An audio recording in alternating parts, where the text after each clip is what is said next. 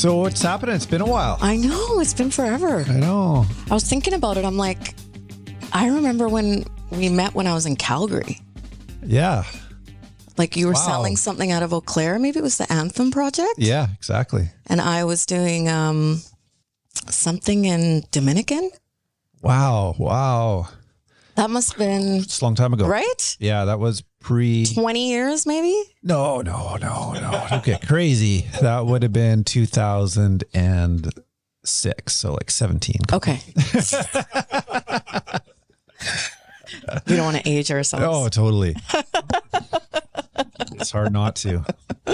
So what are you up to? I'm dying to hear. I, I've been teased with, uh, you know, Diana was saying that you're doing something kind of new, kind of in the same industry, but a different kind of take on it. Um, and I definitely want to hear about that. But before that, you are one of the great uh, female leaders in our industry. that A lot of people look up to as we get on in years. Um, so tell people uh, how you got started in, in the business originally. Thank you.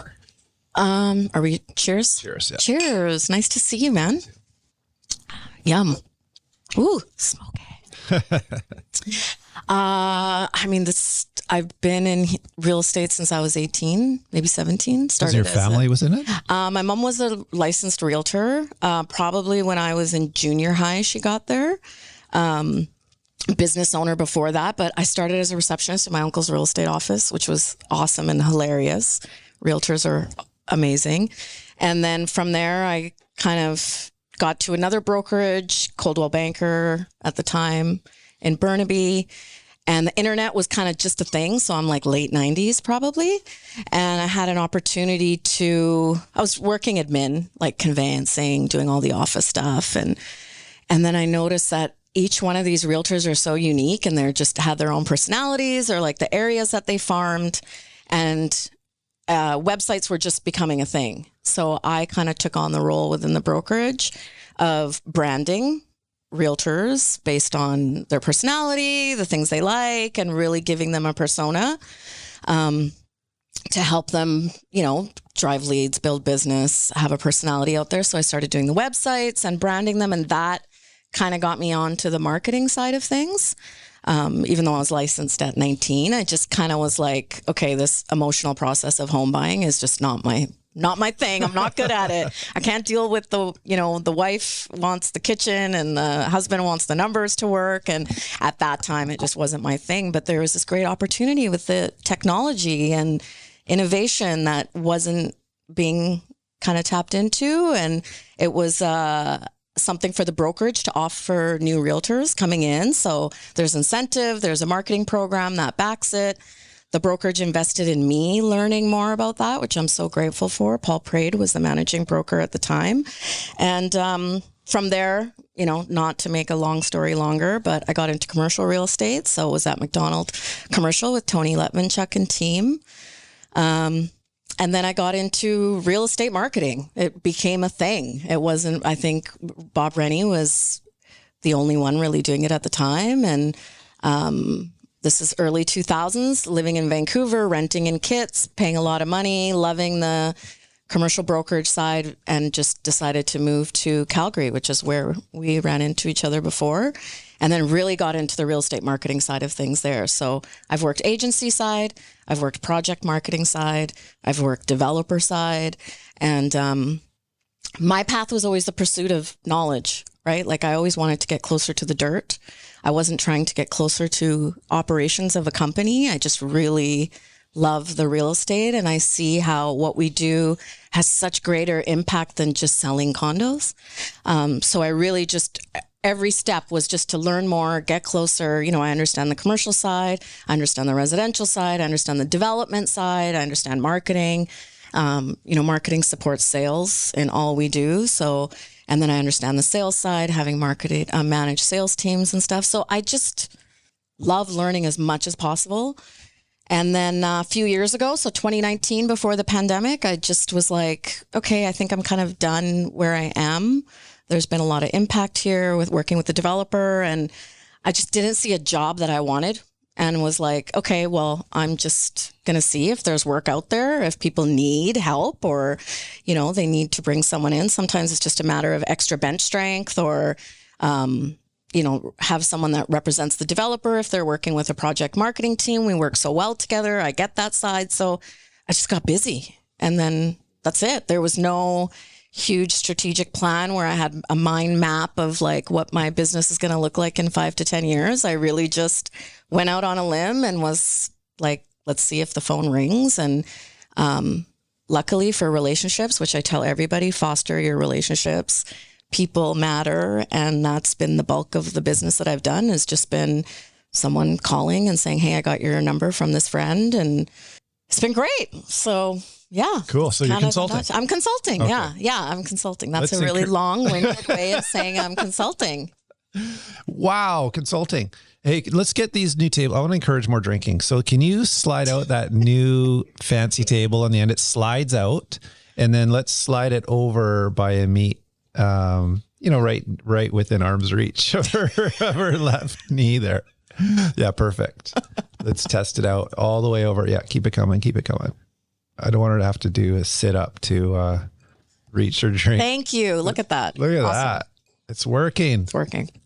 So in 2019, you started consulting uh, out on your own. Out on my own. Not a care in the world. Honestly, not a care. Relationships are paying off. Relationships are amazing, and I even at the time, and um, I still kind of struggle with it in transparency. Like, what am I offering? Is it, you know, what's my elevator pitch? And you know, I get it. We're in sales. Yeah. I have to have a clear.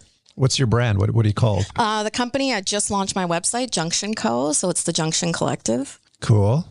Junction is just for. I find that there's a point where we all come together and really understand the positioning of a project and what it needs to do to perform.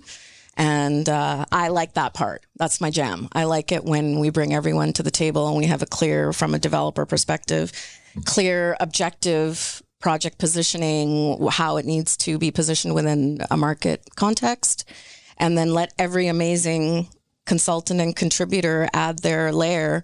But I often found that that brief of it's who's your buyer? First time buyers, move downs, move ups, downsizer, upsizer. So it's like, okay, so it's for everybody. Yeah. But how do we like what is the distinction here? What are you offering if you need to get a higher price um, than than a guy next to you? And what does that mean in terms of like tangible things that a project has? Yeah. So I like working through that stuff. I like I like uh, figuring all that out. So do I. That's the challenge. Yeah, that's right? the best part. It's the hardest part. It's it is. It's aside from sometimes location, which is real. Uh, the rest of it is uh, is made up. It's a plan. It's a business totally. plan. It's boxes in the sky. You're you're talking about a community of people, the type of people, maybe adding value to the real estate that way. Um, you know, other things, whatever whatever you can do. Your job is to add it to the equation to add value to the real estate. Totally, and and make it. Um, That's your pink and purple website. Yeah, it's cool. Thanks, man. Yeah, really cool. Just having fun that's the other thing. It's like, can we just have some fun doing this? Yeah. You know, like once you kind of get enough experience under your belt where you're like, okay, I understand this is serious. We do big things. We're all very important people. Look at you. Your glasses but like, on. let's just so have some smart. fun and make it exciting. Like we're building cities. This is yeah. amazing stuff that has real impact. And uh, I find we can be very lackluster, take ourselves sometimes a little too seriously. Well, let's get your phone ring and tell me about your ideal kind of client. Obviously, it's a real estate developer. Yeah, real estate developer that um, wants to have impact in the market. I think everybody says that, but realistically, some developers are commodity builders and it works for them and they have a program and that's awesome. Um, I feel like the timing in terms of everything we've been through in the last few years, there's such a significant societal shift in how people live, how people work and the greatest tragedy, in my opinion, is just going back to what was. Um, or going, hey, it's business as usual. Let's get back to it. And like, there's no consideration for what we've learned, how people live, how people need to have access, um, especially in urban centers. You know, when things close down, um, you need some lifeline in the city to kind of keep things going. And I just feel like we have a really great opportunity to be responsive.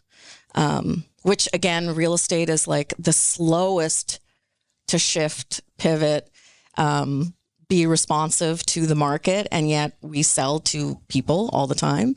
So I like to advocate for that. And um, just a bunch of different i mean i've seen every different scenario in the last three years of the work that i've done i work with developers that may have an internal team but they may not have someone at the table that can work with the architect interior design creative agency sales team just to kind of advocate for what the developer uh, wants or just have someone at the table that can easily uh, collaborate with everyone. A lot of times the developers are great on the development side but they don't quite understand the sales and marketing side or product development or why we make the decisions we make so that we can have um, a better successful project. So there's been that scenario. There's been a scenario where it's, you know, a top tier developer. They have every department and they need some bench strength. Maybe their focuses are on other projects and other locations. And I've come in and taken a look at where they're at, given my feedback. And if things need to change or evolve, then I kind of work with their team to do that. But I like working with everybody. I'm a, there's so much business, there's enough for everybody, and I want to collaborate with everyone. Cool. Yeah. That sounds good. I agree. I think Right? that, yeah, it's a huge industry. There's, um, yeah, may as well fill it with as many cool people as we can. Yeah. And I mean, I just. I learn, you know, I love collaborating with project marketing firms because, like, you learn.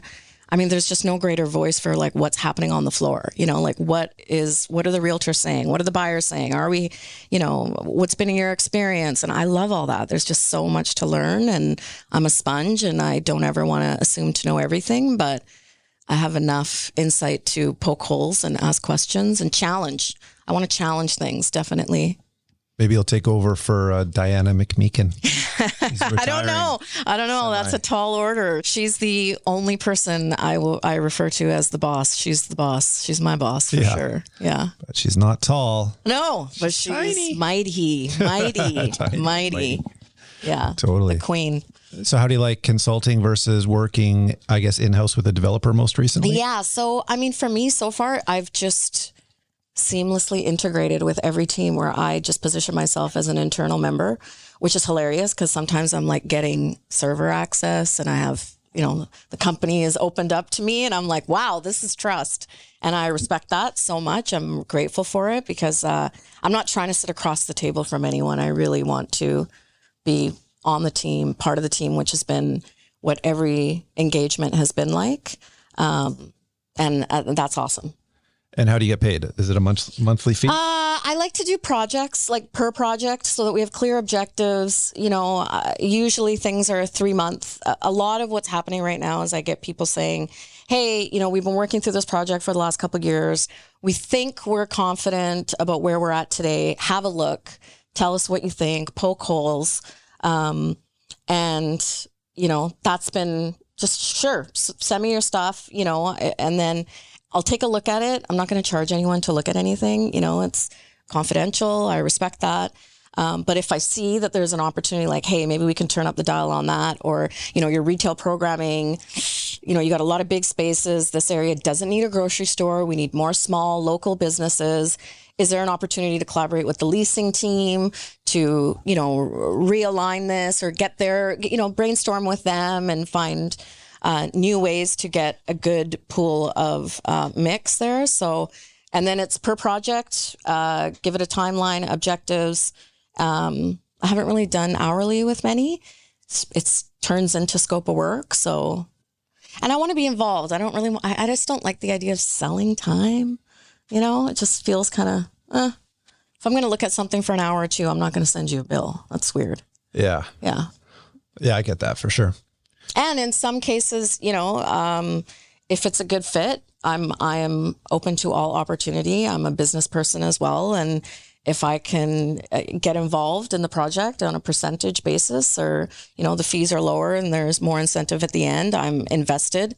And um, especially in long tempo programs, you know, these aren't fast sales. We're in a, a market that requires a lot of one to one sales, as you know. And um, sometimes the salespeople just need a breath of fresh air coming through and going, hey, you know, like let's just rap and chat and tell me what your struggles are or where the challenges are, and let's see if we can talk through it, right? Yeah, I get it. And many cases, a developer wants to pay for results Mm-hmm. as opposed to your opinion. You know, I get it. Yeah. I'm all about accountability, Totally. you know, and, and, and it has to be a good fit. I have to trust that you know what we're putting out there and if i'm going to be invested in, on that level like is your quality good are you going to build on time you know there's a lot more questions and more due diligence that's involved on both sides but i'm open to it i think it's great Yeah. and when you're from sales and marketing that's how you're used to getting um, there's incentive right Oh, totally. yeah so yeah, you're comfortable with it. Yeah. Higher risk, higher reward structure, maybe. totally Uh, not all but where where it where it can work i'm totally open to it You've been in the industry so long. What what what do you think about it? Like, what do you think where we're at today? I don't mean the market. It is what it is today. Mm-hmm. And uh, not the first one we've seen i love a market correction yeah, i'm for it is it oh yeah cleansing yes like an enema? and it just makes everyone work harder Yeah. I don't like the like the yeah, it just you got to think, you got to work a little harder. I like a grind, but not an unnecessary grind because some podcaster told you to get up at 5 a.m. You know, um, I, I like that we got to work a little harder, which means the real estate needs to be more thoughtful. It needs to be more holistic. It needs to be an ecosystem. It like we, there's just a lot of a lot more eyes on Everything. the intent Yeah. of something. You treat every lead so differently Hundred percent. than you do in a in a white hot market. Yeah, yeah, yeah. On a white hot market, it's just sell fast, sell high. You know, I sit around with people, and I'm the conversation is, you know, if it's all about the circle jerk of uh, how fast did you sell, how much did you sell, I got this PSF, I got that PSF. I'm bored, man. That's Yeah. yeah, we know that real estate's that we're in a look where we live. Like it's this is fantastic, but what's the positive impact? I'm the emotion. I'm an emotional person. I want to know that this is feel good stuff and that it's really going to matter and we're adding to the skyline in a positive way. And if we do those things, then you're going to get the price. You're going to get the sale. But that stuff doesn't turn my crank necessarily. So, what opportunities do you see in our industry today? Uh, I mean, I recently, I've been very frustrated with the city. I would say, if I'm being as a resident, um, I really appreciated your conversation with the architect. I forget his that did Arno. Arno. I, every word he said, I was like, yes, yes, I agree, I agree. Um, I'm constantly getting on planes to go to other cities to get a urban experience, and I feel like we're lacking in that. We lack culture. Um, my business is positioned around people, place, and culture. Those are the things I care about. I think we should all care about that. Um, I find that we lack an identity. You know, we don't. I go to Toronto all the time. Toronto has this like sick culture where they rep their city so hard, and you see it coming like wherever you go. It's just this What do you see? What do I see? Yeah, you, you see yeah, people wearing like Jays shirts or like Yeah, I mean, I go to. Ra- I was just at a Raptors game on Friday. It's the best show on earth. It like is. when you see, good. you know, I, I was think again my emotional side. You see the hype people, the dancers, the crowd, the people that get the crowd going, the people that work in concession, like the whole production of what it takes to pull that amazing experience off is so impressive. And then you think like all that was gone for so long. And we need these people because this is. I, I went to a basketball game with friends that don't even follow basketball, but they were more concerned like, I got to make sure I have my swagger on. This is a Raptors game. What sneakers am I wearing? Like, what the music is going to be lit. Like, that's, and there's all ages. And, you know, Toronto is a city of true diversity. It's the most diverse city in the world, I believe. Um, and you see it, you know, it's not uh, siloed. I would say we tend to be more siloed here as people. as people. Yeah. It's not as, it hasn't quite, you know, we're teenagers, right? Like the city is still kind of young Interesting. in figuring out its identity. And um, I feel like through the work we do, we should be relying a lot more on some cultural partners and people that have cultural influence over the city, you know, bringing them in to have a voice. They have an audience that we may not have. And just to activate it a lot more. It's just is we've built a lot, but if we're being honest with ourselves, especially people that have been in the business like us for, you know, we're we're grown folk now. And if we look back, I hope we can be honest in where we fell short.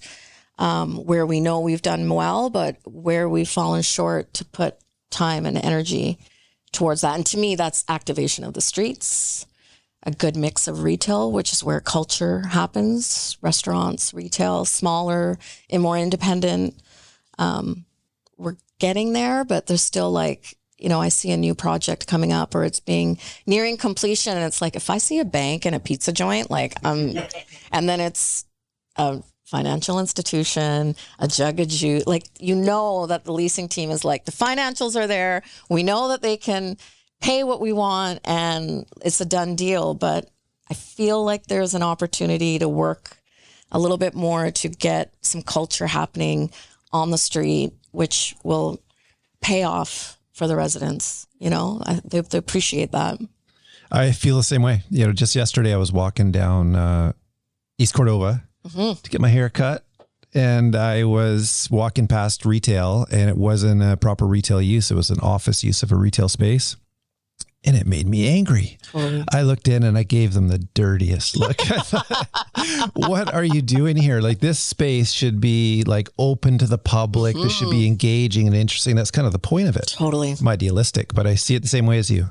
Must feel so good for a developer to develop a, uh, a mixed use development and really dial the retail in a way where they visit after completion anonymously and and see it thriving, seeing it Totally. being used and the people interaction and and friendship starting and the energy. Yes. Must be awesome. It is, and uh, like even as a resident, you know, when I like uh, as a per as a human, um, you know, you go into a local coffee shop or you know, living somewhere now. I'm a condo liver. I live in condos. I'm a city dweller. I live in Chinatown. I lived in Yaletown before that. Uh, I am all about. I want to support. You know, I want to buy my groceries local. I want to go to the coffee shop because, and also, I just don't want to travel. Like, I don't want to go Drive. anywhere. Like, for what? That's ridiculous. Um, and I just don't. I, I just hope we can get there. Uh, I recently did a contributed on a mixed use project in Surrey, and when we first looked at it, it was typical like big. You know, the retail. You know, the restaurant is like massive, right? Like one operator. It's like that's just not feasible right now with where we're at. Like nobody wants to take on a massive undertaking, and How big? How how many square Oh, I'm trying to think. I don't. I don't. want- I don't want to screw it up. Two levels, like just like a craft, right? Like Yeah. the one in uh, Olympic Village. Like it's massive, right? Huge. Totally. Five year leases, massive, uh, massive spaces, and it's like, no, we need variety here. Got to be able to break this down, like just to eat from risk mitigation perspective, right? Like get some smaller operators, get a sneaker shop in here, get a coffee shop, get a Japanese whiskey bar or a wine bar or a lunch spot, a dinner spot, like whatever people can do within a 24 hour cycle to like service their life. That's what they need. Yeah. I have a neighbor from Toronto who tells me all the time how much it sucks here compared, you know, the the sort of the people just go to work and they go home. They go Mm-hmm. to work and they go home. But what do you think that is? I mean, they're we're all Canadians. I know Toronto Yeah. has a, anyone who claims that the nightlife is comparable or anything like that just hasn't hasn't been because it is way way better in Toronto without a doubt. But it can't be just because it's bigger. No, So- that's what I. Sorry, I just cut you off. No, I had No. nothing more to say. Yeah, I, Well, what I is was the difference? just I was so I just got back from New York and Toronto Monday night, and I was thinking about that when I was in both spots. Is walking around, and again, it's a Monday night. Like I'm not. I'm not going to clubs. Like I don't know about that world, right? Like I, I don't know, but I go for dinners. I'm on a Monday night going for dinner and it's like the restaurants are packed and it's all ages. Part of me feels that when you have a, you know, for Toronto, it's really normal to be born and raised downtown or have your parents live in the city. It's not the have a home. You know, we are very ground oriented here. That's where the NIMBYs are too, you know, like get off my land stuff, right? Because they don't want to go vertical. We're very used to the dream is the front yard, backyard, single family. And so uh, people who are getting out of their homes and living downtown, that's new to them, right? They're not used to it. It's not a culture that they, you know, maybe they came into town to go to a show and go for dinner and now they live downtown. So I just don't feel like it's part of our DNA um, as a city where it's had a full life of or a couple generations. of people living in urban centers. Um, but I hope we get there. And I also, I was thinking about, tell me what you think.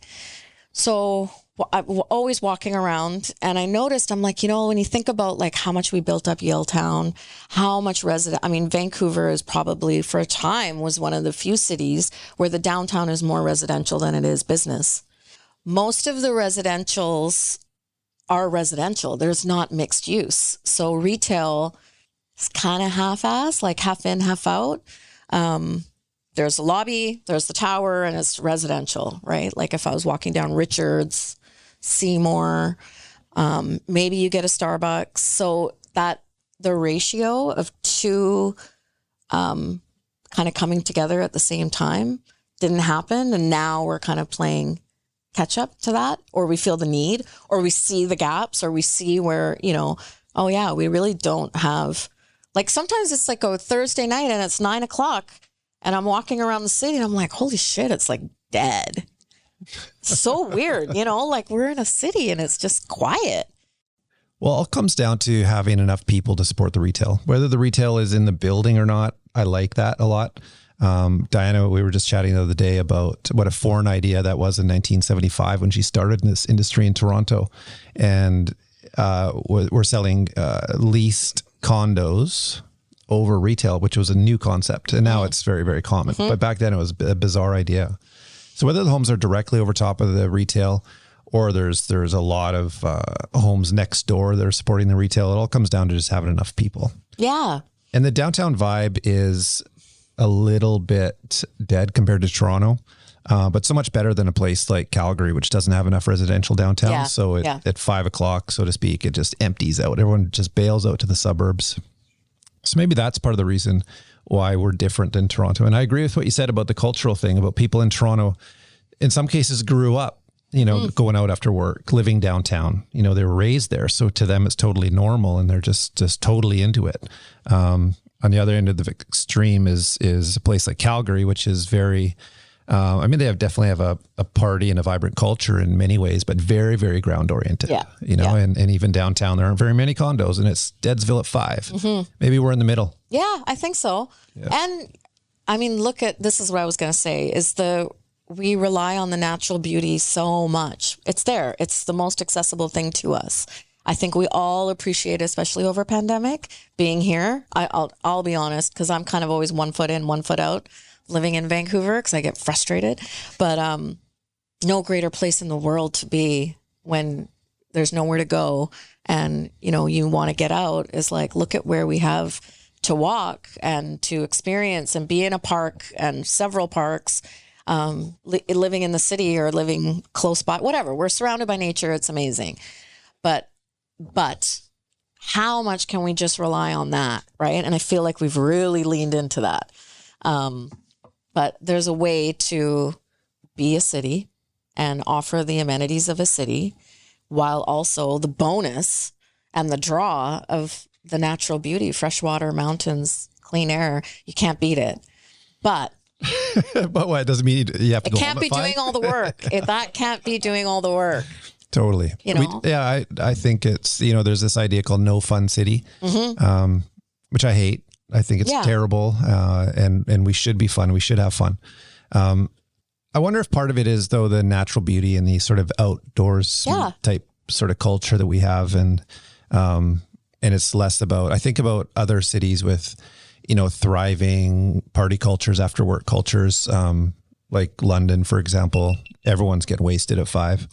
um, same with uh, Tokyo, Hong Kong, business dinner, wasted. It's like mm-hmm. a normal mm-hmm. thing on a Monday night. Um, but in a place like this, you got a lot of other options, you know, which is amazing.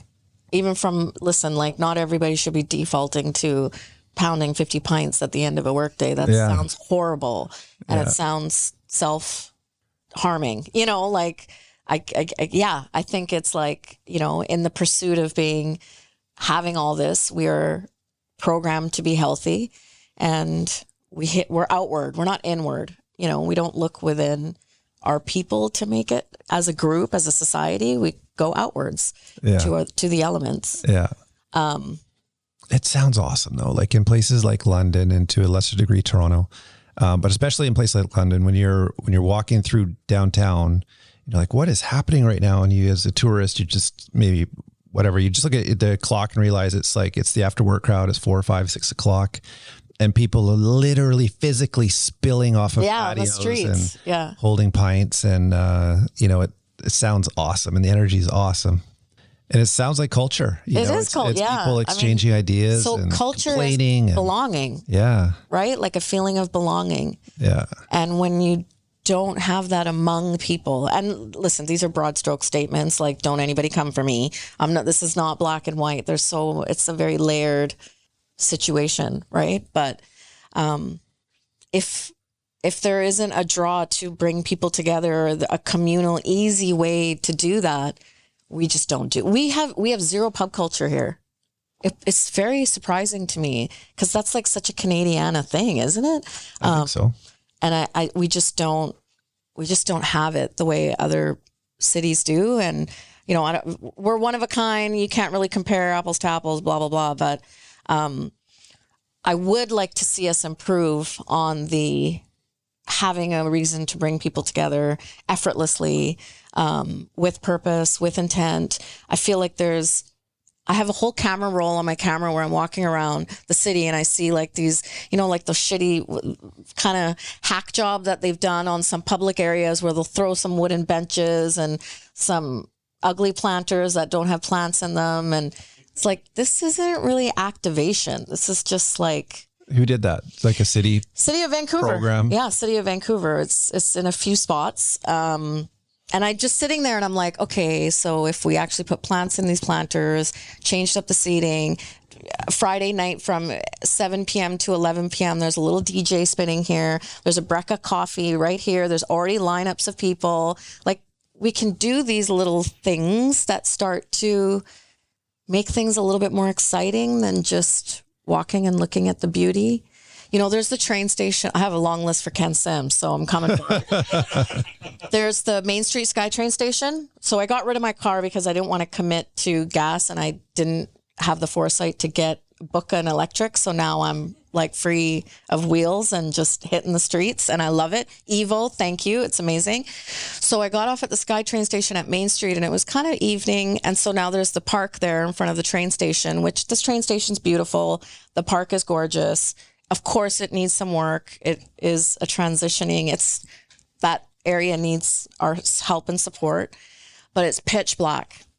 And I'm like, okay, uplight these trees, get some light. I'm a woman. I'm constantly aware of my surroundings. Now I have to go to the other side of the platform, get off at Main Street and walk on that side where it would have been lovely to cruise through this park. There's it's, it's so many beautiful trees, simple things like that, right? Like brighten it up, make it safe.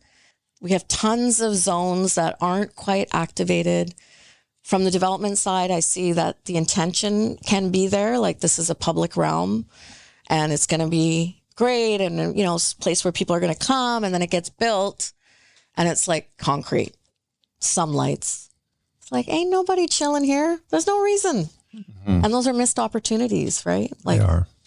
You know, who's really good at that part of it is Westbank. Mm. You know, sometimes people, um, you know, rag on them a little bit. and, uh, but I was walking through Gastown this week and I was really taking a close look at, you know, the Woodwards redevelopment Mm-hmm. and the, the thought and design that went into that and the spaces that they created that are exactly what you're talking about, where they're very, very active. Mm-hmm. Um, and some of them are pretty far out there, like putting a basketball hoop there. And it's people are gonna always in use. Yeah. Always. In front of everybody. And um, then I was walking along, uh, maybe it was Cordova, and uh, I saw a new development they were doing where they had um, pre-programmed um, a live event, a live music event space, um, which is hard to do because again, no fun city vibes, but they got it through. And then they had predetermined, and these were available for lease, but there were several spots that were uh, sort of predetermined to be designated creative spaces, whether they were live work or or just designed to be um, creative oriented retail. I just I love all that stuff. I love it. and they created this really wide entrance, which was temporary temporarily blockaded off while it was the spaces were vacant, which is perfectly safe and appropriate thing to do. But I could imagine those gates coming up and this beautiful wide courtyard opening up all the way through to Blood Alley and just activating these this previously dingy kind of terrible terrible areas and uh, making it amazing. I love that kind of stuff. I love that stuff. And where I get concerned is that the intent is there. And then who is executing on this?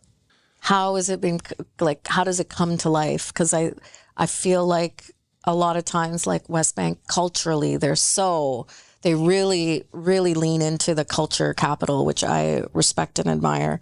Um, and this isn't on them. I'm just making a general statement because I know in the boardroom we're having the conversations where I'm like, so we have all these amazing ideas, but like, who's going to manage this? Is it the developer? Are we contracting it out? Is it in the budget? I don't see it in the budget. If it's not in the budget, it's not happening. Um, property management companies that are more relevant and service oriented, which is what our residents need. So I love the ideas and I like to, I'm happy that it's making its way through the process of development. Um, I, I just, you know, I hope that it can be activated and executed on properly. Me too. It, it looked like they were doing it. And what my mind went to, um, the price they were paying because, you know, in this, with the vacancy in the commercial market, retail and office, the way it is, um, my mind went to, you know, by designating it, uh, like creative space, they've eliminated 90% of the market, right? So the remaining 10% are maybe extra attracted to it, but they're not, it's not the strongest segment. Mm-hmm. So they're going to take, it's going to take longer to lease that up. Curate it. And yeah. the rents will not be as much as they could be as with, um, you know, just a regular tenant willing to just pay a premium to be there. So I guess that's the execution is, uh, is a developer that's just willing to pay mm-hmm. in order to, um, you know, see it through all the way. You know, even if it takes longer to lease, at the end of the day, it'll be what they originally intended or promised, yeah. and and it should be it should be awesome. Yeah, I think that's the the case on the um, you know mixed use projects and the retail. You know, if if we can get consensus that the retail really matters and that the the public and the residents act like genuinely want to know what the intent is, you know, it's takes longer to work with independent businesses, local businesses. You know, if there was a mom and pop shop that everybody loved and that have been in the community forever and they're being pushed out, like we should be adv- advocating for them to come back and make a home for them and and that's like good community building, right? Like we understand what is what this place is and what's been happening here and what's important. That cost like the the hit on the what the premium lease could be has to be worth good, you know, good PR, good community citizen, um, and trying to make a more authentic mix of things right like there's got there's a hit somewhere someone's taking the hit and it's going to be the developer but the consensus from development retail partners like everybody kind of has to be on board with that mm. which we're seeing a lot i'm seeing it in i'm seeing it in conversations for sure you mm. know hmm. What's the ultimate design in mixed use? Like, what is the ultimate retail use? I mean, you said the big box stuff isn't great. You know, it's not. Uh, it's a destination thing, which causes people to drive there, and then you have parking issues, and maybe it's an attractor of people.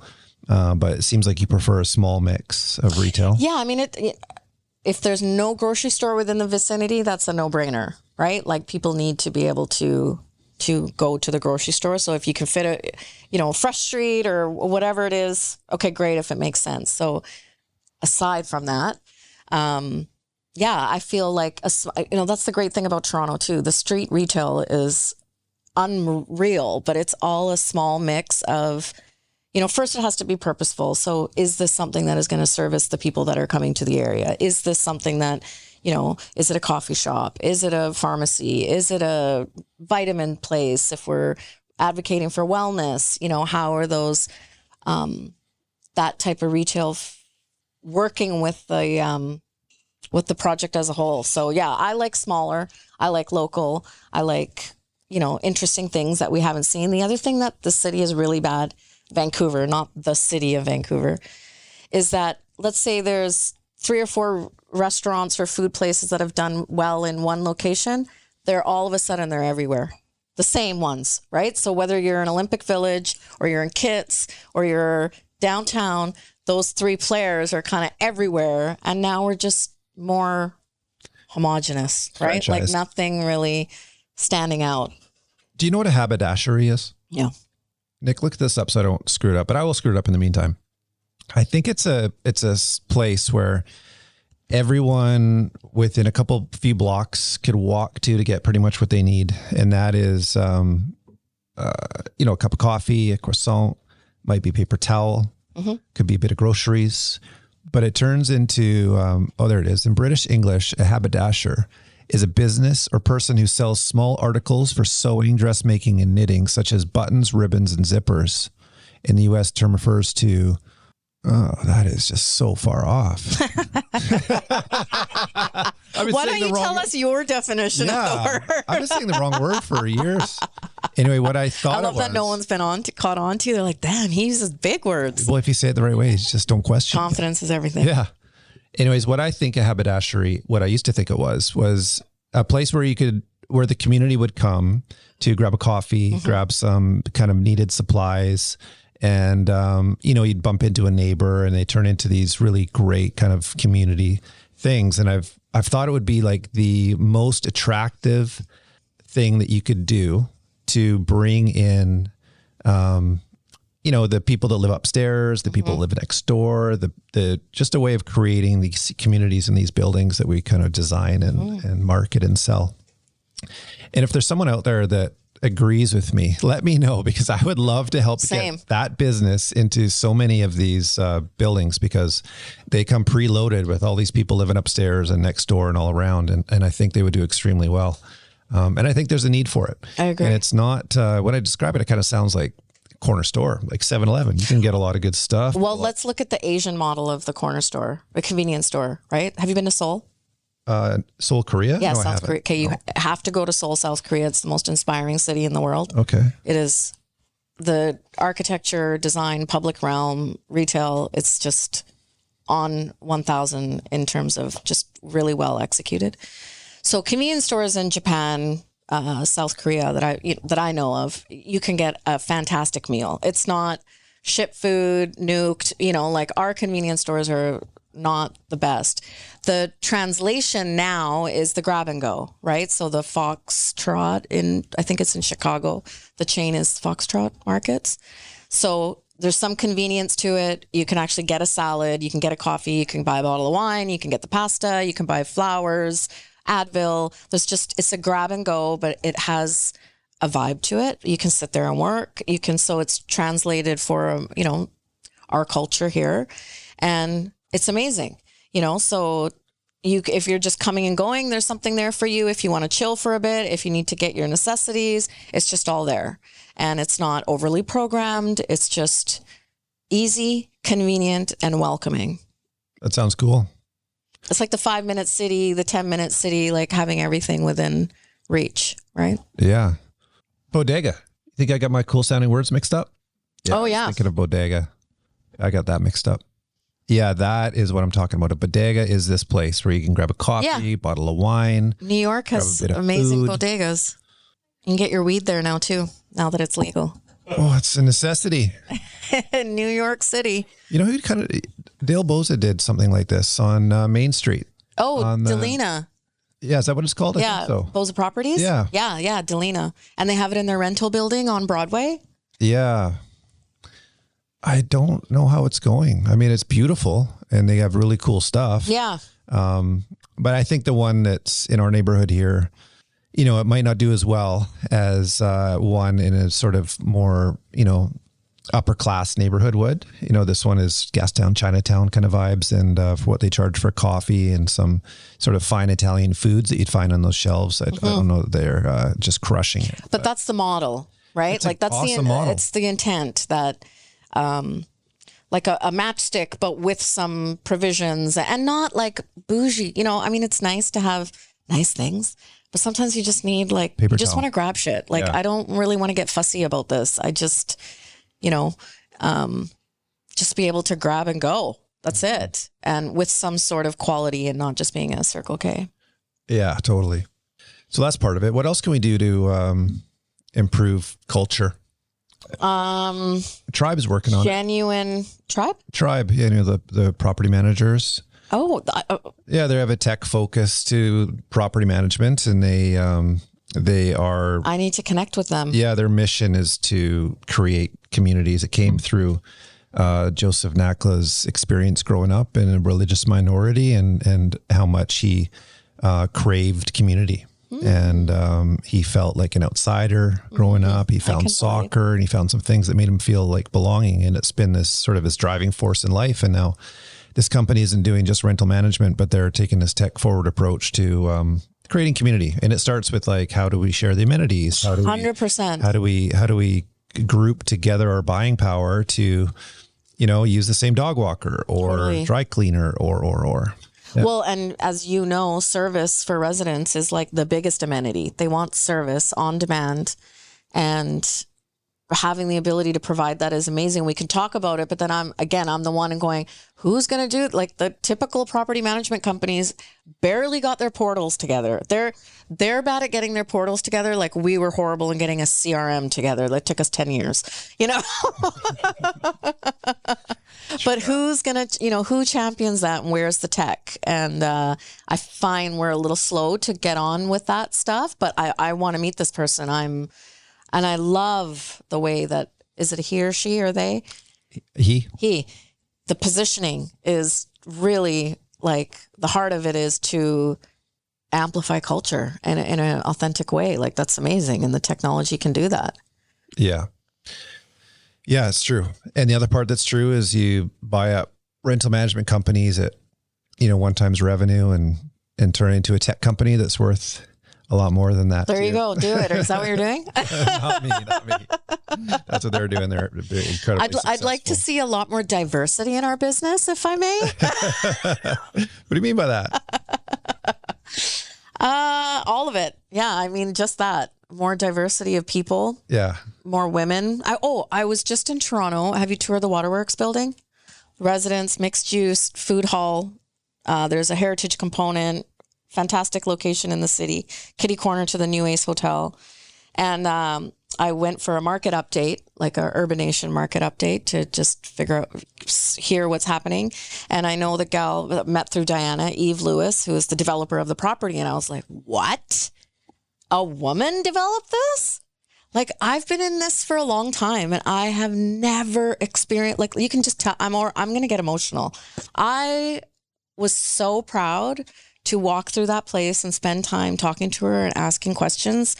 All developments are exciting, but this one just hit the heart so different where I was like, holy shit, I've just never seen that. And I hope we do a lot more. And it, you know, I don't want to create a kids' table of like, this is where all the women are. You know, I don't like those things, but it's just not been my experience that it's tremendously diverse. It's, um, yeah, a lot of white guys at the top. yeah, totally. It- I mean, Just to put it straight. yeah, it is what it is. Um, and it was worse. You know, It was, it yes. started a certain way. Yeah. um, and uh, it is changing. And Yeah, it's very good. exciting. It is exciting. and you know, I love that it's a mandate. You know, like it's mandated that diversity is important. It's a necessity. I hate that it's through tragedy or horrible things happening to specific communities for us to get here. Um, and I, I have tremendous respect for that. Uh, but we're here. And I kind of just am always, I, I'm of the mindset now, like, you're either on board or you're not. What I'm not going to do is spend an hour educating you on why diversity is important, why equity inclusion is a priority, why ESG matters. You know, developers always used to say environmental, no one pays for that stuff. Well, now their portfolios are mandated. So now you're playing catch up, right? So um, big pushes, big um, conversations to be had. And uh, I don't buy the line of like, oh, it's just, it's, it's, it's complicated, it's layered. Like, no, it's not. No, it's not for me. It's clear cut. Let's get perspective, diversity of perspectives, represent as many people as possible. And um, yeah, just get it happening. Well, I think it's just good business. Yeah. You know, it is. It's relevant business. yeah. Like it's relevancy. Are the is is there any mandates around um, women in in leadership roles or uh, um, that part of it? Because I haven't heard of it. in my experience, what I've seen, I think it's just uh, it's just smart. You know, the fact is that um, there are many attributes that um, women have that make them stronger leaders. Of course. You know, there's uh, in many ways, I think the world would be a different place if uh, there were more female presidents, so to speak. And um, you know, there's just we in sort of like deep, deep down, we're fall back on our kind of lizard brains mm-hmm. and the male lizard brain it's a little bit effed up, honestly. it goes back to like some really dark, dark times of like, uh, you know, just like primitive type thoughts and behaviors and stuff. And, uh, and the female type of brain is, um, is much more balanced. Mm-hmm. Yeah. I don't think it's binary either, you know. No, I, um, I know it's, it's fluid, man. We're in a fluid, we're in an yeah. era of being fluid. But, um, yeah, women, I just, uh, you know, there's there's a, of course, it's beneficial to any organization to have women, you know, at the leadership table within the of course this is just like obvious. There's no case to be made. It just is what it is. I'd like to see diversity of backgrounds you know um, uh, for the longest time i was like in a boardroom and i'm either the only woman or i'm the only person of color. And we're debating ethnicities you know like I remember once I had someone tell me we're look, working on something in Port Moody, and Port Moody is amazingly diverse. It's like fascinatingly diverse. I love it. It's so great. And uh, we're talking about, well, you know, we're uh, uh, seeing a lot of this cultural group and that cultural group. And someone at the table is like, well, they're all Canadians. It's like, okay, yeah, cool. I don't know if they're all Canadians, but yeah, there are some cultural relevancies that we should be aware about. And he just would not have any of it. And I'm going, well, first and foremost, I identify as an Indian woman. Passport aside, I'm Indian. That's my foundation. That's my roots. That's, I spoke a diff, you know, I'm born and raised here, but I was speaking Punjabi at home before I was speaking English on the street. And you can't take that from me. And there are certain things like I value family input, M- big decisions. Some cultural groups rely on like they take it to the family. Others don't don't do that, right? Which is totally fair. But we can all be Canadian and still be different in that way. Um, so yeah, come to I'd Canada like, through you know our different journeys, and yeah. uh, that's the lens through which we see the world, right? Totally. I was having lunch with uh, Sethi today, who's a you know prominent uh, East Indian developer, mm-hmm. and he and he is again he is really raised in London and and then came here um, but still sees the world through through those eyes. Told me over lunch about um, you know the lessons his grandfather taught him. You know, back in the village before totally. he was twelve, before he moved and whatnot.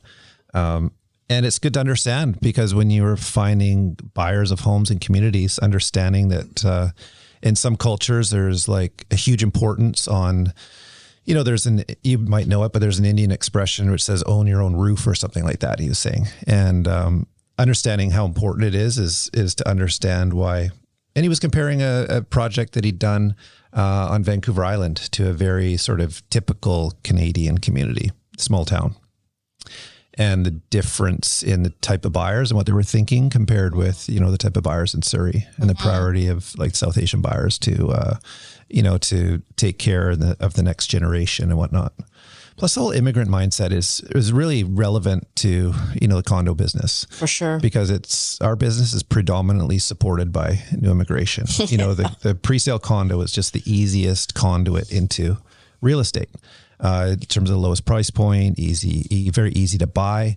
Um, it's just hugely relevant, and to understand the the mentality of an immigrant who, who abandons everything that they've built in their home country and leaves all of it huge personal sacrifice, risk of everything to start a better life, probably not for themselves, but more for their kids and future generations. Um, that ties in very much to like the long term attitude towards buying real estate, which has served people so well and created so much wealth in so many new immigrant families. And I think people that are um, like I'm fifth generation Canadian, I guess. Great great grandpa moved here. Um, on my dad's side, and then my mom, she's an immigrant from New Zealand. But uh, you know, it's a different mentality. Some of the Asian and South Asian people that come here, they have uh, a huge priority on buying real estate to take care of their families, and and over 10 20 30 40 50 years it's turned into you know a massive amount of wealth Uh, Well, and the other interesting thing is um, if you look at Surrey as the market, tradition, uh, it's quite new to see Indian, South Asians participating in the multifamily purchases, right? Yeah. And that's due to, well, one, affordability, can't afford the single family home, but also kids. Like their kids are born and raised here. They want their kids to stay close. You know, you can go to university, but live in Surrey. They don't want them living in Vancouver, but that it's it's a new buying power of the South Asian buying into the condo market. We haven't seen it traditionally. totally Um, the other thing I want to say though, as well, is like I often feel I don't like it when we cater product to a specific cultural group.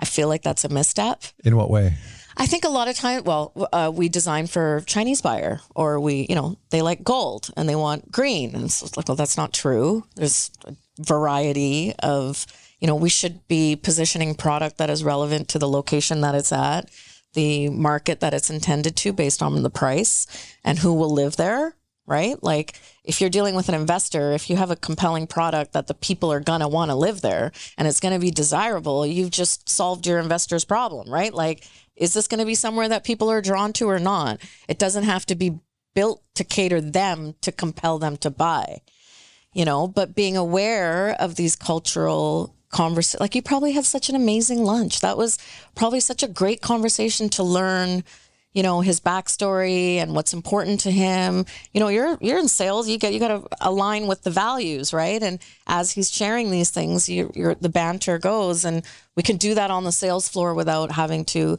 completely cater the product to that one buyer group. Yeah, it was a good lunch. And it, I was learning about his, he was talking about his grandfather and, uh, and he was so respected in the village um, that everybody called him uncle. It's probably something you're familiar with in the Mm-hmm. We community. call everybody auntie uncle. yeah. There's no first name addressing. yeah. If you look up to them, if they're older. Um, and he said that everybody called his, his grandpa uncle and even uh, like the, the police commissioner. Um, and it's customary when, when greeting him to, uh, you know, touch the Feet. feet. Yeah. Or maybe if you're a pretty big deal like the police commissioner, you might touch the knee or something like that. Seems crazy. So how does that work? so So common. you would approach someone that you really respect and you would bend down out of respect and touch their lower leg at some Yeah, it's just kind of like a, it's it's just, just a, a sign of respect. yeah, and it's just a touch. I mean, I haven't done it really. yeah, it's old school. It's kind of. Yeah. I have a problem. I'm quite. I don't like authority, but uh, but just kidding. I'm just no. But you know, we're also the Well, hugging. I don't hugging. think, yeah, I haven't seen it done. You know, I do a lot of business in the community and, uh, and I, I see, you know, gestures that maybe lend themselves towards that kind of thing, but uh, I haven't actually seen that. So, so Mm-hmm. There's a lot. Most most cultures. I don't even want to say Asian because I think about Italian or it's just like respect is yeah, everything. yeah, totally. And that comes with its problems too, because sometimes it's like, well, I'm just supposed to respect this person because they're older than me. Like he's a total Yahoo, you know, he doesn't Yeah. get my respect. But culturally, yes, you know, Yeah. yes, you do. So Yeah. Yeah, the South Asian culture is very, very exciting. The community is so powerful. yeah, I Metro love Vancouver. it. Um, there's so much more wealth in it than most people, I think, the, the average person knows about. Um, I love the story, the you know, of the typical immigrant from India that comes. You know, it's typically, uh, you know, in the classic sort of family dynamic. There's the dad who's working two jobs, probably, you know, driving a truck and then doing hard labor in the day, like just crazy stuff. And for years on end, and then eventually, after typically like seven years, buying a piece of real estate, um, and then another one and another one, and then again over the long term, just just building this incredible amount of wealth. Sometimes farmland that becomes more valuable. It's uh, it's an awesome. So story. I had um I worked with Mark Belling at Fifth Ave, which was like the best school you could ever go to. I learned so much. I'm forever grateful for that experience, and uh, lots of uh, Indian developers. I loved it. That's the best experience of my career because you look at these people that were like started framing right? Started framing. From framing, they started uh, doing their own single family. From single family, they went to townhome. Townhome, they went to multi, multi, and they're fully operational. Like they're they're fully integrated. They do their own construction. It's like a one or two person operation. You know, we're looking at plans from a trunk of a building or like walking the dirt with plans in our hands, and like they just figure it out. You know, and they're competing with top tier developers. And think what like the difference in overhead right? So like a company downtown versus a two or three person shop competing on in the same market, that developer that's just kind of working a lot leaner can add more to the development to to compete and they just I just found them to be so smart, so nimble, so quick to shift and pivot and just like fully dialed on what's happening in the market. I'm just I love it. I love it. That kind of boots on the ground self taught. You know, I didn't go to school for any of this stuff. I've learned along the way. And I just love those environments where no one's a know it all. You know, we're all just like serving the dirt and in service of the people. And that um, is is it's like top of mind. You know, I just love it. That's pretty cool, and and a lot uh, a lot of those smaller sort of wood frame developers are mm are like that, but also now some bigger ones. You know, like Allure is a huge developer now in Surrey, and they have a huge construction company which builds all Westbank stuff. And he started as a drywaller. Love it. And uh, that's the immigrant dream, isn't yeah, it? Yeah. Then started um, as there. He was a tile setter, and now you know doing huge multi-tower projects and stuff. It's uh, it's amazing. Yes. One of the things I love about Allure. it's one of the things I love about this industry is um, the sort of not rags to riches story, but just it's it's wild in terms of what can be accomplished. Mm. And the scale is so huge. It's so it's so fun. Well, and even you know, you anyone's backstory is like they came here from some. You know, most of the Italian developers they slinging hammers on a construction site, and you know, from there it, it goes, it goes, it goes, and it grows, and you know, they just they grow into these amazingly important contributors of urban planning and urban development and there's room for so many of them. I just hope the quality stays and people make smart decisions and we don't mess up our cities. Yeah some of those some of those companies are very exciting too. It's cool to see what the second generation does with oh it. yeah. You know it's it's fun to watch um you know the the new kind of leadership take over and see totally. what they do. Yeah i'm talking to a few of them and it's um my question is always like so like what kind of leader are you? You know, because we had like, we saw what we grew up with, which was kind of like lead by fear or top down, right? And now we're in like, oh my God, we can talk about our feelings. Like, wow, thanks, Gen Zers. Like, you just changed the game on us. And now it is about feeling and heart and support and empathy and critical thinking and inspiring and motivating and being a leader that is open about your own journey. I was just talking to someone about this. Like, people are so afraid to mess up or have a misstep that they need to hear from people that have, have made mistakes along the way and own it and be like, man, that was the best thing that ever happened to me. At the time, it seems like it's, you know, there couldn't be anything worse, but there's no mistake or failure, air quote, that doesn't lead to some sort of growth or lesson or yeah, totally right. Yeah, like tell, the leadership is changing; it just needs to. And tell just, me one of your mistakes. so many. do you, what happens when I say that? Do you feel like a, a wave of no, emotion? No, no, I'm like. do you have a story ready? It. I love these stories. Hmm. When did you just want to hit the rewind button so bad? Uh, April 2022. I stopped working and have been off since I took about eight months off. Whoa. Yeah. Why? I, um, again, like I said when we started, I had no plan. I, I'm a, I'm a strategic thinker and I just went on a hope and a whim and was like, fuck it, let's see what happens. There's work or there's no work. I don't know. So for three years, I did have work. I made more money each year because I never wanted to be like I left the security of a job. Like there's no way you can make less. You have to continue. I'm a, I'm an ambitious person, right? So okay, check check. And uh, I remember when I first started, Diana was actually the first one. Is like, you need a brand, you need a company, you have to have it. Like, get out there. And I'm like, I don't even know what I'm doing. Like, I don't, I don't want to be pressured to put some BS out there that isn't. So anyway, I was going to Europe in April and got through the pandemic, which was like, wow, you know, we did it, launched some projects. Uh, they did really well. And then I was just like, I need time to think. Like, I just need to process what has happened, where we are, and I want to level up. I want to level up my game. I want to get into rooms I haven't been in before. I'm not going to get into those rooms thinking the same way I've been thinking, doing the same thing I've been doing, and just head down, grind, grind, grind. Like this flipping grind culture is like, "Argh." sometimes it's just, it's just too much, you know? Um, and I've worked since I've been 14 years old. I've been working. Like I've always worked. I've never known anything other than having to work.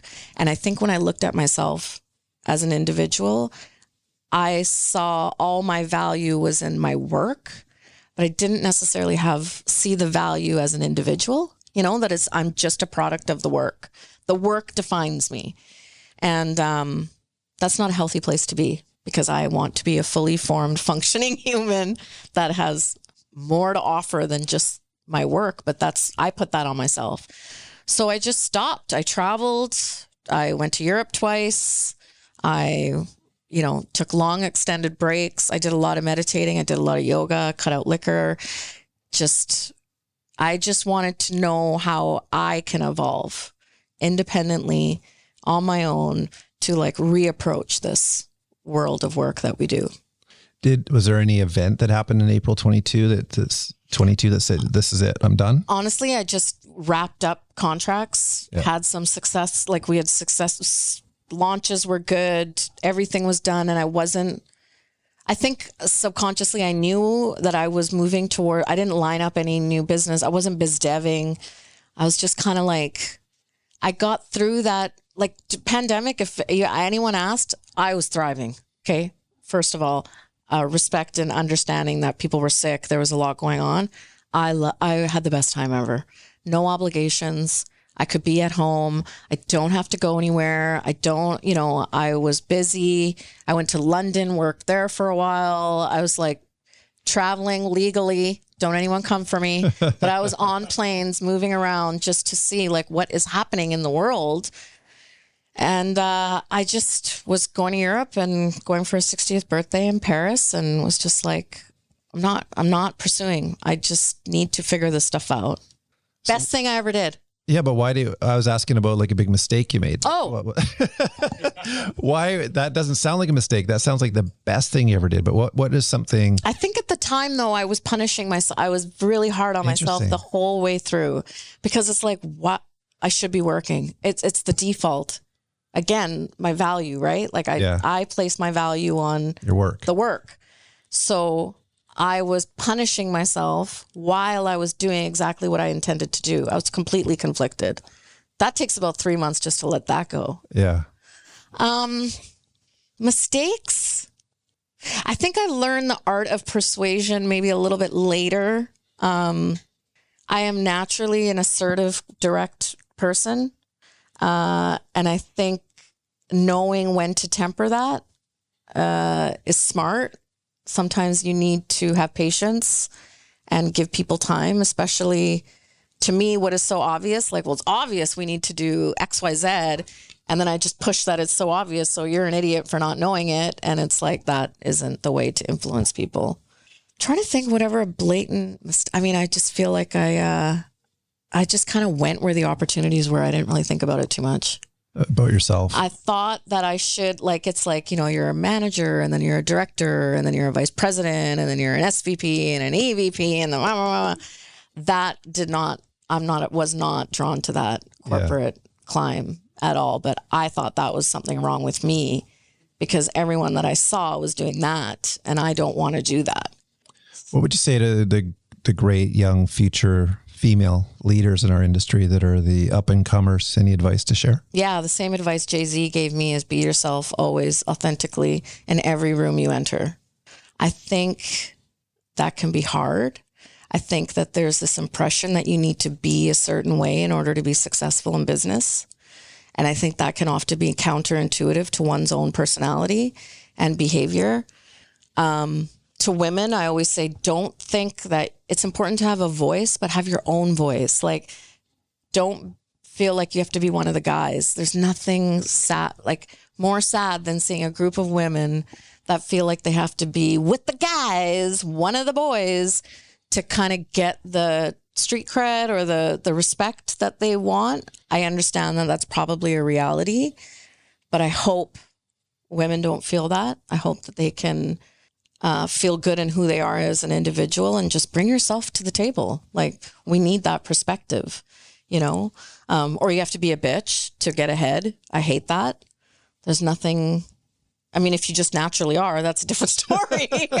Being yourself. You be you, girl. You be you. But I, I think that people do feel that they have to be a way that is outside their authentic self in order to be heard or to be taken seriously. Yeah. Who do you admire in our industry? So many people, mostly my friends. Your sister. Yeah, cool. Yeah, I admire. Um, I admire a lot. Let's see. Should we run through the? Oh my god, I'm going to leave someone out. Yeah, you got to keep it short. Otherwise, the people that are uh, I know. will feel really bad if there's 25 people on it. I admire my good friend Elva Kim. Shout out to Elva. She is killing it at Anthem, and um, I'm so proud of her, and I'm so eternally grateful for her friendship. It's cool when you like now. It's almost like you grow up with people. You know, like if you've known someone since like early 08 or 07, like we've all kind of grown up together, and there's such a it's such a tight i mean you guys talked about this with um, patty too that it's such a tight knit community um, which is amazing but it's like those relationships when you form them early on like you really do this ride together and everyone goes in different directions which i love like there's so much room to move around in this business and like lean into things you're interested in because you're learning on the job don't worry if you didn't go to school for it like i didn't go to school for any of this and i'm here so and I'm really good at what I do, I think. But, you know, just lean in and yeah, I have there's just I have ton of respect for a lot of people. Yeah, I, do too. It, it's it's like the the people you mentioned are women, and um, I wonder if like the the boys club thing is over. I wonder if it's even a thing. I think if I asked you know Nick or Cassidy to pull um, to look at our company's roster, I would guess that our company, the majority are women. Um, maybe 60%. I don't know. 65, yeah. Who runs the world? Girls. I think it's changing. And I think the sales and marketing side of things slants, mm-hmm. uh, perhaps, I don't know, for whatever reason. Yeah, I'd like to see more men on the marketing side of things. Yeah, interesting. Yeah.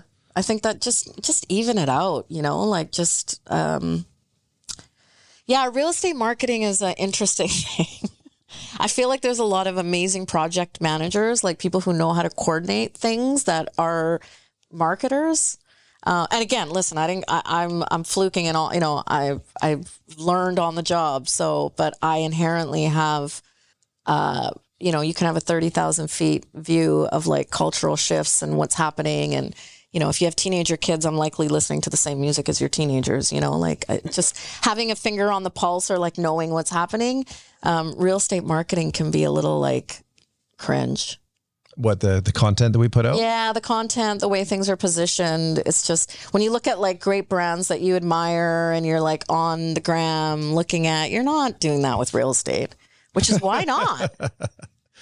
You know why? And I, I agree with you. And it is a lot of it is pretty cringy, and we yeah. have some laughs about it. Um, I know like leading developers in the city that will like smash the table if they hear live work play one more time. And all the cliches and stuff. And some of it's really really bad. Um, and i guess it's done because it worked last time. Mm-hmm. and there's this sort of like you know play it safe type of attitude towards the marketing uh, being really bold. Mm-hmm. um, you know is something that can be proposed but at the end of the day you know the safer option is probably the one that's going to be chosen by the developer I think that's probably the reason. Yeah. I mean, the, you know, hey, the great thing about the time that we're in now is that there's research data, you know, quick. You know, like you can go to a major, you can have uh, data like every six months or a year. And I like watching that every year since 2019 just to see what the changes are. So a lot of times I, I back everything up with data, numbers. This is not my personal opinion. I actually don't want your personal opinion of like whether we sh- need to have X or Y in the property. I want to know like what is what are people buying, like actually paying for? And we have all that information that we can bring to the table.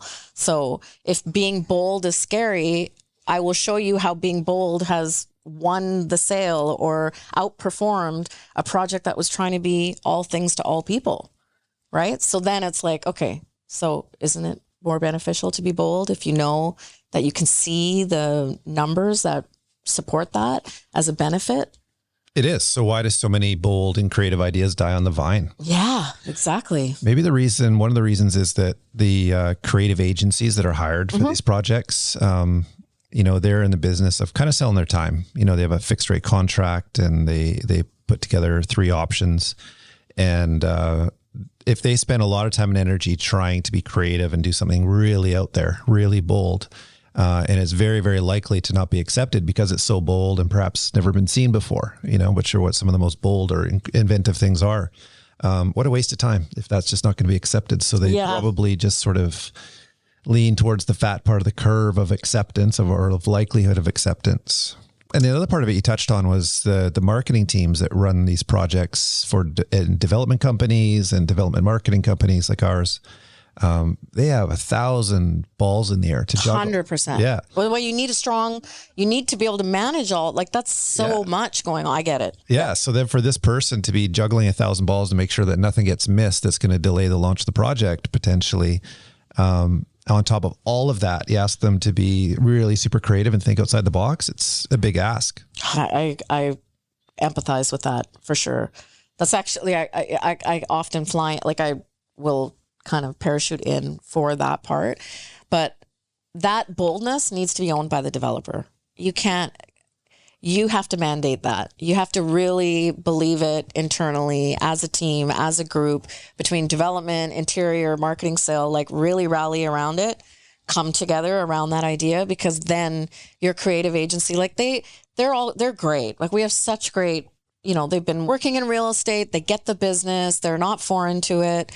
Um, but they don't get to flex their uh, creative muscles because again they just don't know if it's going to be accepted or not. That should be mandated by the developer right? Like this is the boldness that we're looking to achieve. This is how we want to create some disruption in the market. This is the voice we want to have. This is who we're talking to. This is like an example of things that have been done other parts of the world that we're drawn to. Go for it right? So now they have a bit of a, they have an idea, they've been given some information, and they can bring their best ideas to the table and they're empowered to do so. I think it's that, well, we hope they like it. Maybe they will, maybe they won't. That's not fair to your partners or the consultants. Like they're spinning their wheels only to go, we want to name it the Morgan on the creek and, you know, we're done here.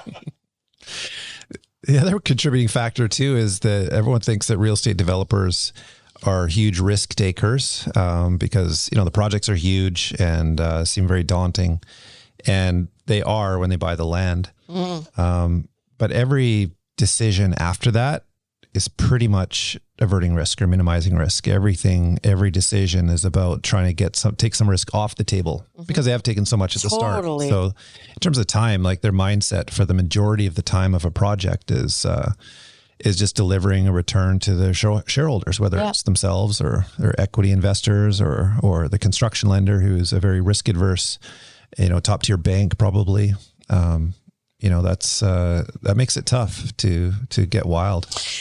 I mean, creativity doesn't have to be wild either. You know, when I was in London, the one thing I noticed when I was walking around, there's so much development there. If you've been there lately, it's like, how are they developing so much?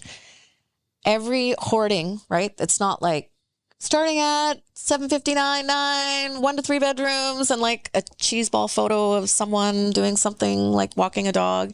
It is this is our purpose. This is why this place is here. This is our intent.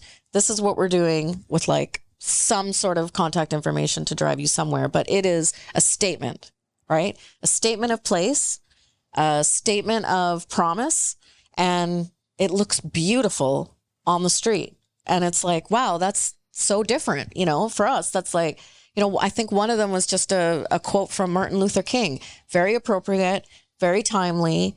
That's like good. It's a good thing to do, you know. Um, that type of creativity or boldness is not risky. It doesn't have to be wacky or wackadoodle where it's like we're going to get 3000 unqualified people in a room to like yeah yeah yeah it's like it's still has to be thoughtful and align with the overall effort but there's a lot of room for distinction Yeah, that kind of thing appeals to like when you understand the millennial buyer and their sense of purpose and their in what guides their buying decisions. Um, that that attracts that kind of buyer. You know, it sounds like with a Martin Luther King quote or uh, some bold, clear statement about why this project is here and the impact it's going to have on the community. That sounds like it's going to resonate with that target. yeah or you know just a even a timeline instead of like bought the land zoning like just but hey this is what this place was historically and you can like as you're walking you're taking in this like you know walking slideshow of history and context and what the vision is and it's like well that's nice. You know I don't, I don't think that's just that's not a generational thing. That's a value thing. You know i align with the millennial that is wanting you know that uh, aligns with that. To me that resonates to me too. So it's just a value thing. It's not an age thing. Yeah, no, it's just one characteristic that's been associated with that group, but mm-hmm. certainly anyone could have it, and more people should, and and you definitely do because you're young at heart. hey age ain't nothing but a number Yeah, it's you- that perfect age of like old enough to know better but like no it's a sweet spot. i'm not trying to be old yeah and you're enjoying it. i love it Yeah, it's i love it congrats on your new setup, your new offering to the industry. Thank it's you. appreciated. Tell everyone uh, how to find you again, your website or whatever's the best. yeah way. website is junction-co.com hit me up um, instagram is i don't know it's all on the website junction-co.com That's a good start. yeah So nice seeing you. so good to see you thank you for your time and thanks for the conversation thank you guys It was fun. Thanks. yeah yeah